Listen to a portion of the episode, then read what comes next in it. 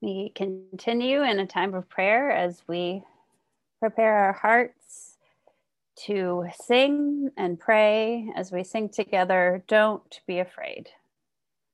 All of the messengers of God said to the people, Do not be afraid.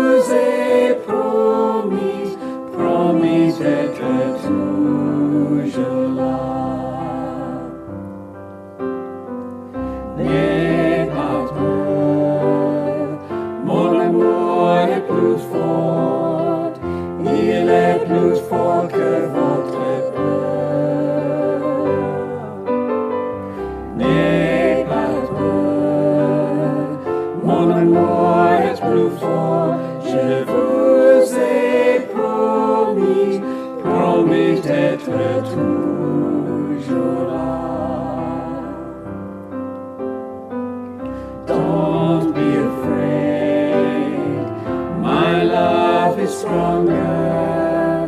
My love is stronger than your fear. Don't be afraid. My love is stronger, and I have promised, promised to be.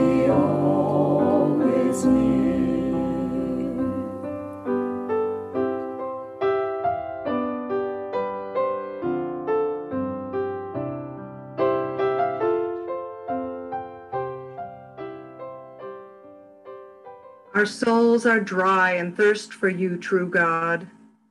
As a deer thirsts for water, we long for the true God who lives. When can we stand before you and feel your comfort? Right now, we're overwhelmed by sorrow and pain. We can't stop feasting on our tears. People crowd around us and say, Where is your true God whom you claim will save?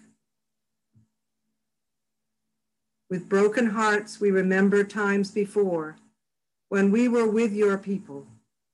Those were better days. We used to lead them happily into your house, singing with joy, shouting thanksgiving with abandon, joining the congregation in the celebration. Why are we so overwrought? Why are we so disturbed? Why can't we just hope in God? Despite all our emotions, we will believe and praise the one who saves us and is in our lives. God, our souls are traumatized.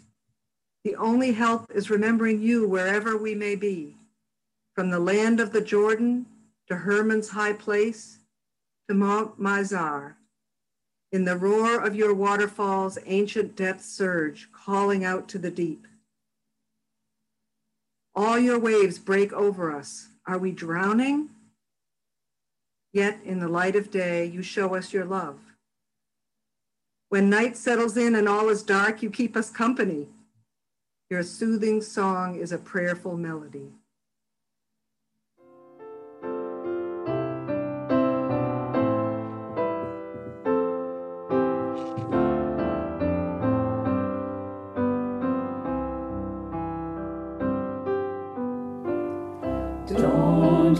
afraid. My love is stronger.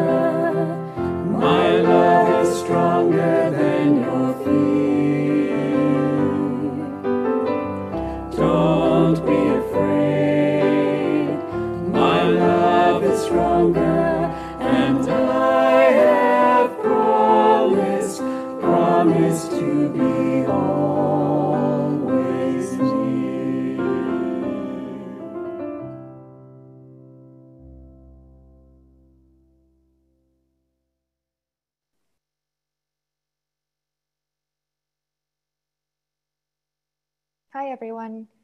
Good morning. Um, give me a thumbs up if you can hear me, just so I know I can be heard. Okay, thank you.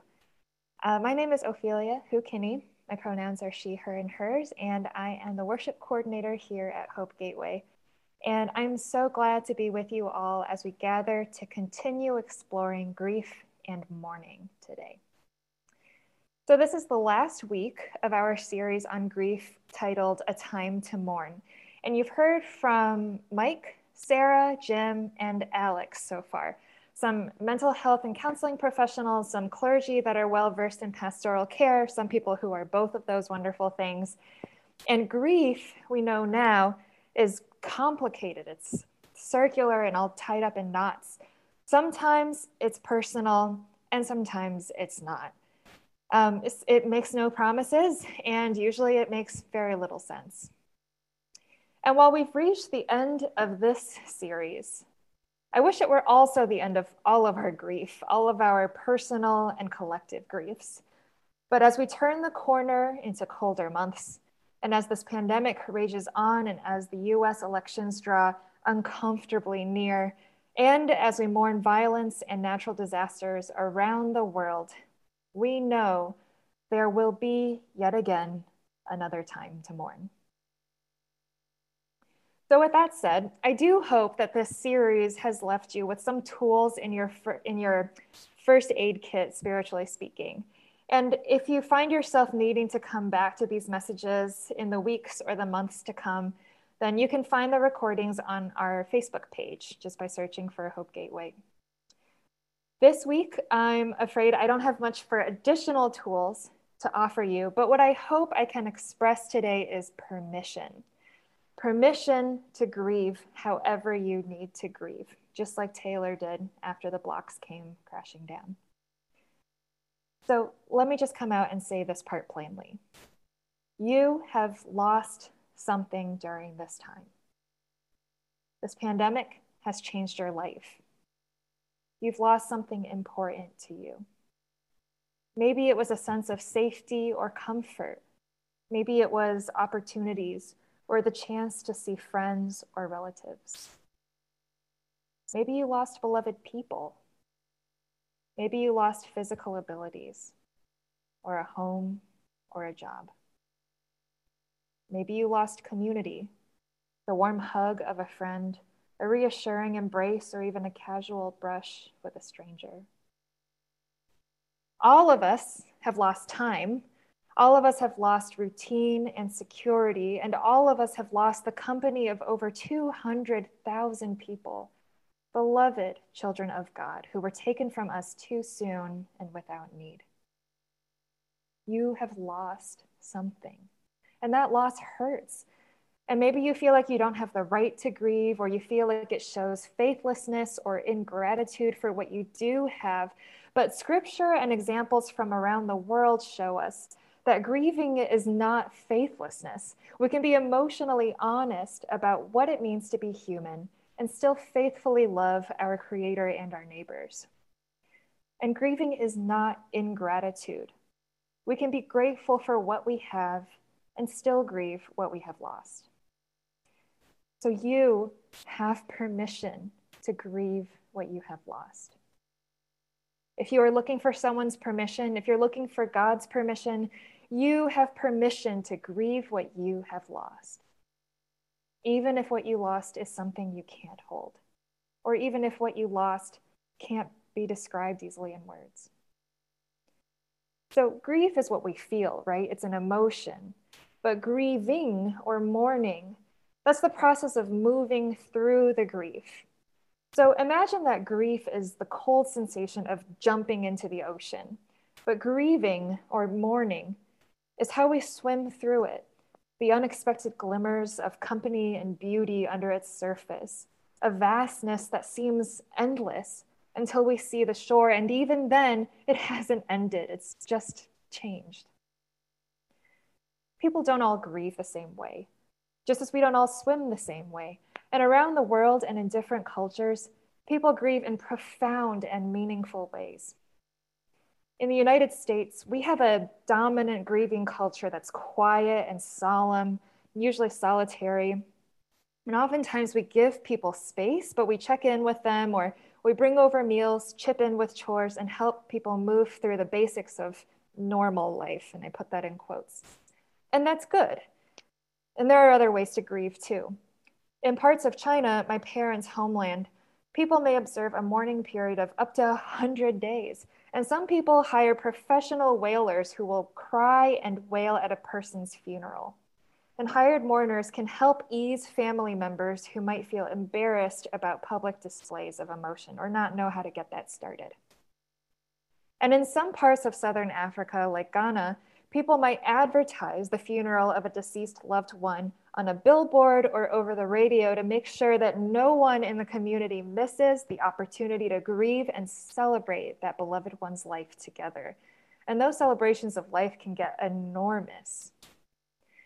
And in the Jewish tradition, people may mourn together by sitting Shiva, which is actually a lot like what the rabbit did. In this tradition, the family members of the person who has died gather in a home and they mourn together for seven days. It's a practice of togetherness, and it gives people structure after loss. That can be so helpful since grief often leaves us feeling unmoored and without any sense of structure at all. If you've ever been through a period of grieving, sometimes it can feel like you wake up one day and say, What year is it? So, this last ritual of grieving, sitting Shiva, is something that dates all the way back to ancient times. In the book of Job, the parable of Job, Job loses everything. He loses his family, his wealth, his livestock, and his health. And in the rubble of all of that loss, three of his friends come to grieve with him, to sit Shiva for seven days. In the second chapter of Job, we read this. When Job's three friends heard about all this disaster that had happened to him, they came, each one from his home Eliphaz from Teman, Bildad from Shuah, and Zophar from Naamah. They agreed to come so they could console and comfort him. When they looked up from a distance and didn't recognize him, they wept loudly. Each one tore his garment and scattered dust above his head toward the sky. They sat with Job on the ground for seven days and seven nights, not speaking a word to him, for they saw that he was in excruciating pain. So, this is a deeply moving depiction of grief, of grieving with someone and accompanying them in the ocean of grief. Throughout our scriptures, we see how people have grieved in diverse ways, ways that show us that there is no right way to grieve, even if we live now in a culture that only shows us one or two ways to grieve. David's Psalms are poems and songs of raw emotion. He processed his grief with creativity. Martha, the sister of Lazarus, grieved by providing and nurturing.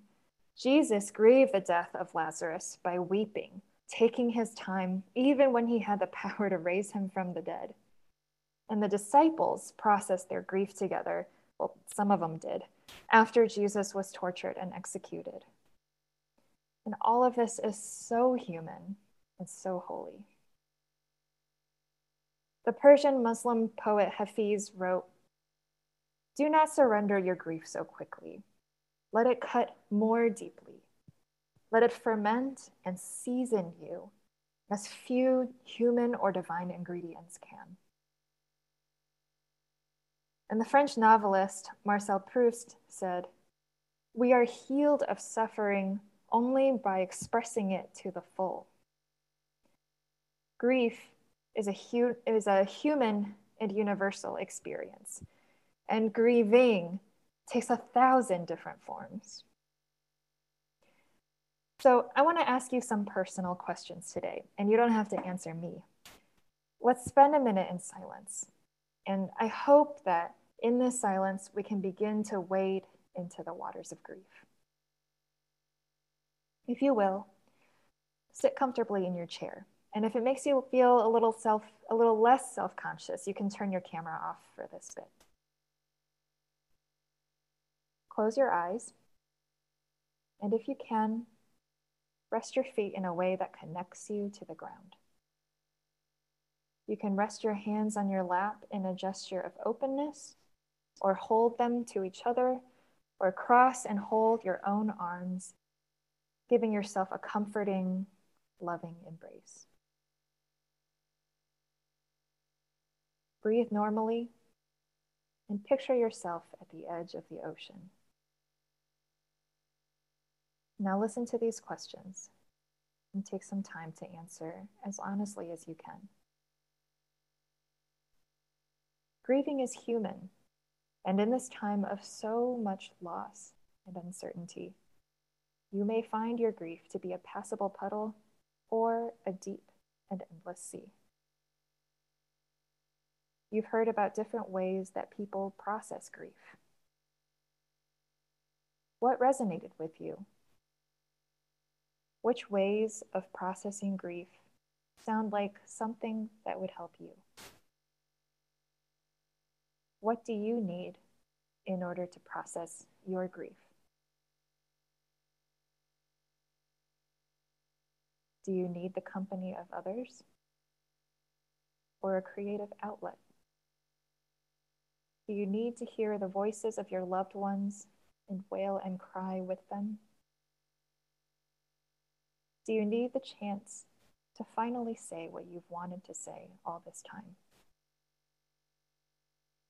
Do you need silence and solitude? Or do you need to be comforted? Do you need assurance that somehow it's going to be okay, even when nothing seems okay? Do you just need time?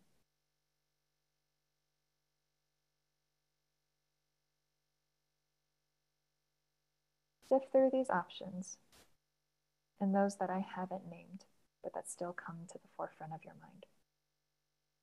Bring to the front of your mind what you need in order to grieve.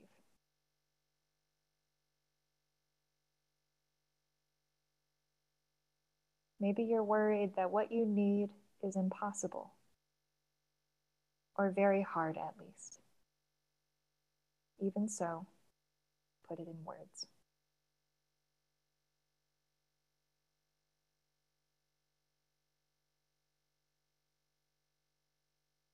And then, if you're feeling very brave, make yourself a promise that you will tell someone this week what you need in order to grieve. Share that with a trusted loved one, maybe someone here in this community Make a commitment to let someone know so that you can begin to wade out safely into that ocean that may also contain mystery or beauty or life. If you've turned off your camera, um, you can turn it back on now if you are willing and ready. So I hope that you've envisioned something specific. And if not, that's okay. We heal when we're ready, the same way that a finger can't heal when a splinter is still just below the surface. But the lessons from Scripture, from the parables and Gospels and Psalms, and then lessons from around the world, these all tell us that we are not alone in this experience. All of us are grieving, and all of us have permission to grieve. You have permission to grieve. Amen. Next, we will have Tim Warrow sharing a beautiful song with us called Be Not Afraid. I hope that you'll enjoy, and this will be a spot of healing.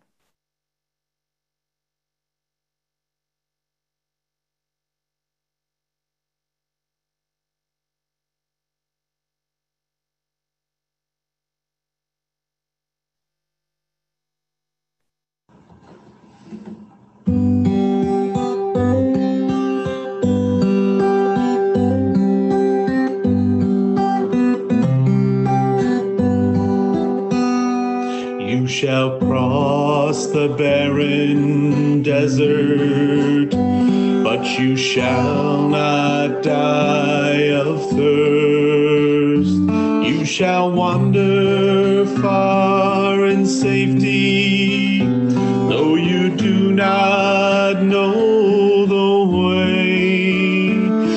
shall speak your words in foreign lands, and all will understand. You shall see the face of God and live.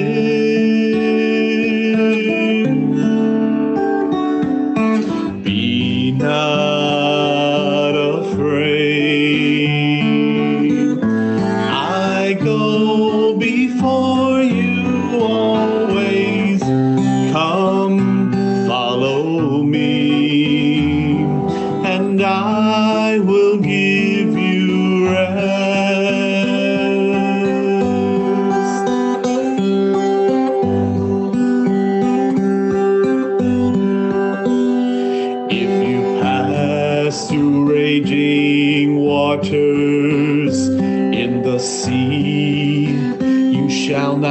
Drown.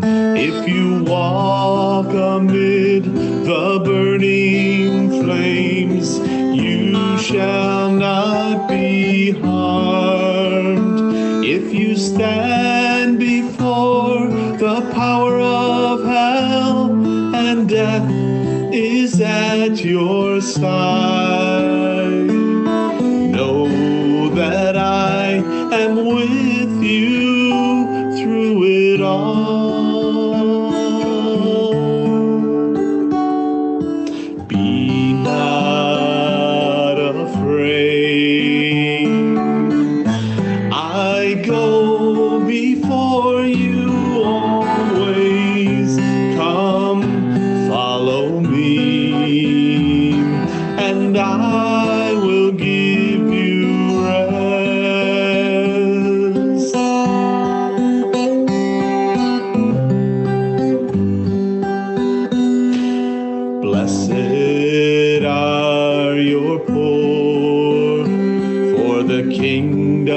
Kingdom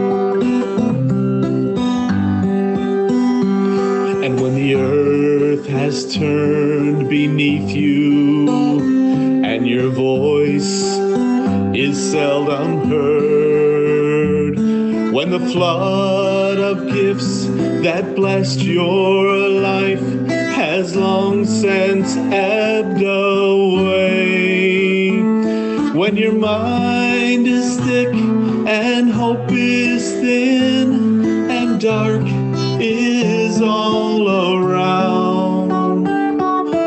I will stand beside you till the dawn.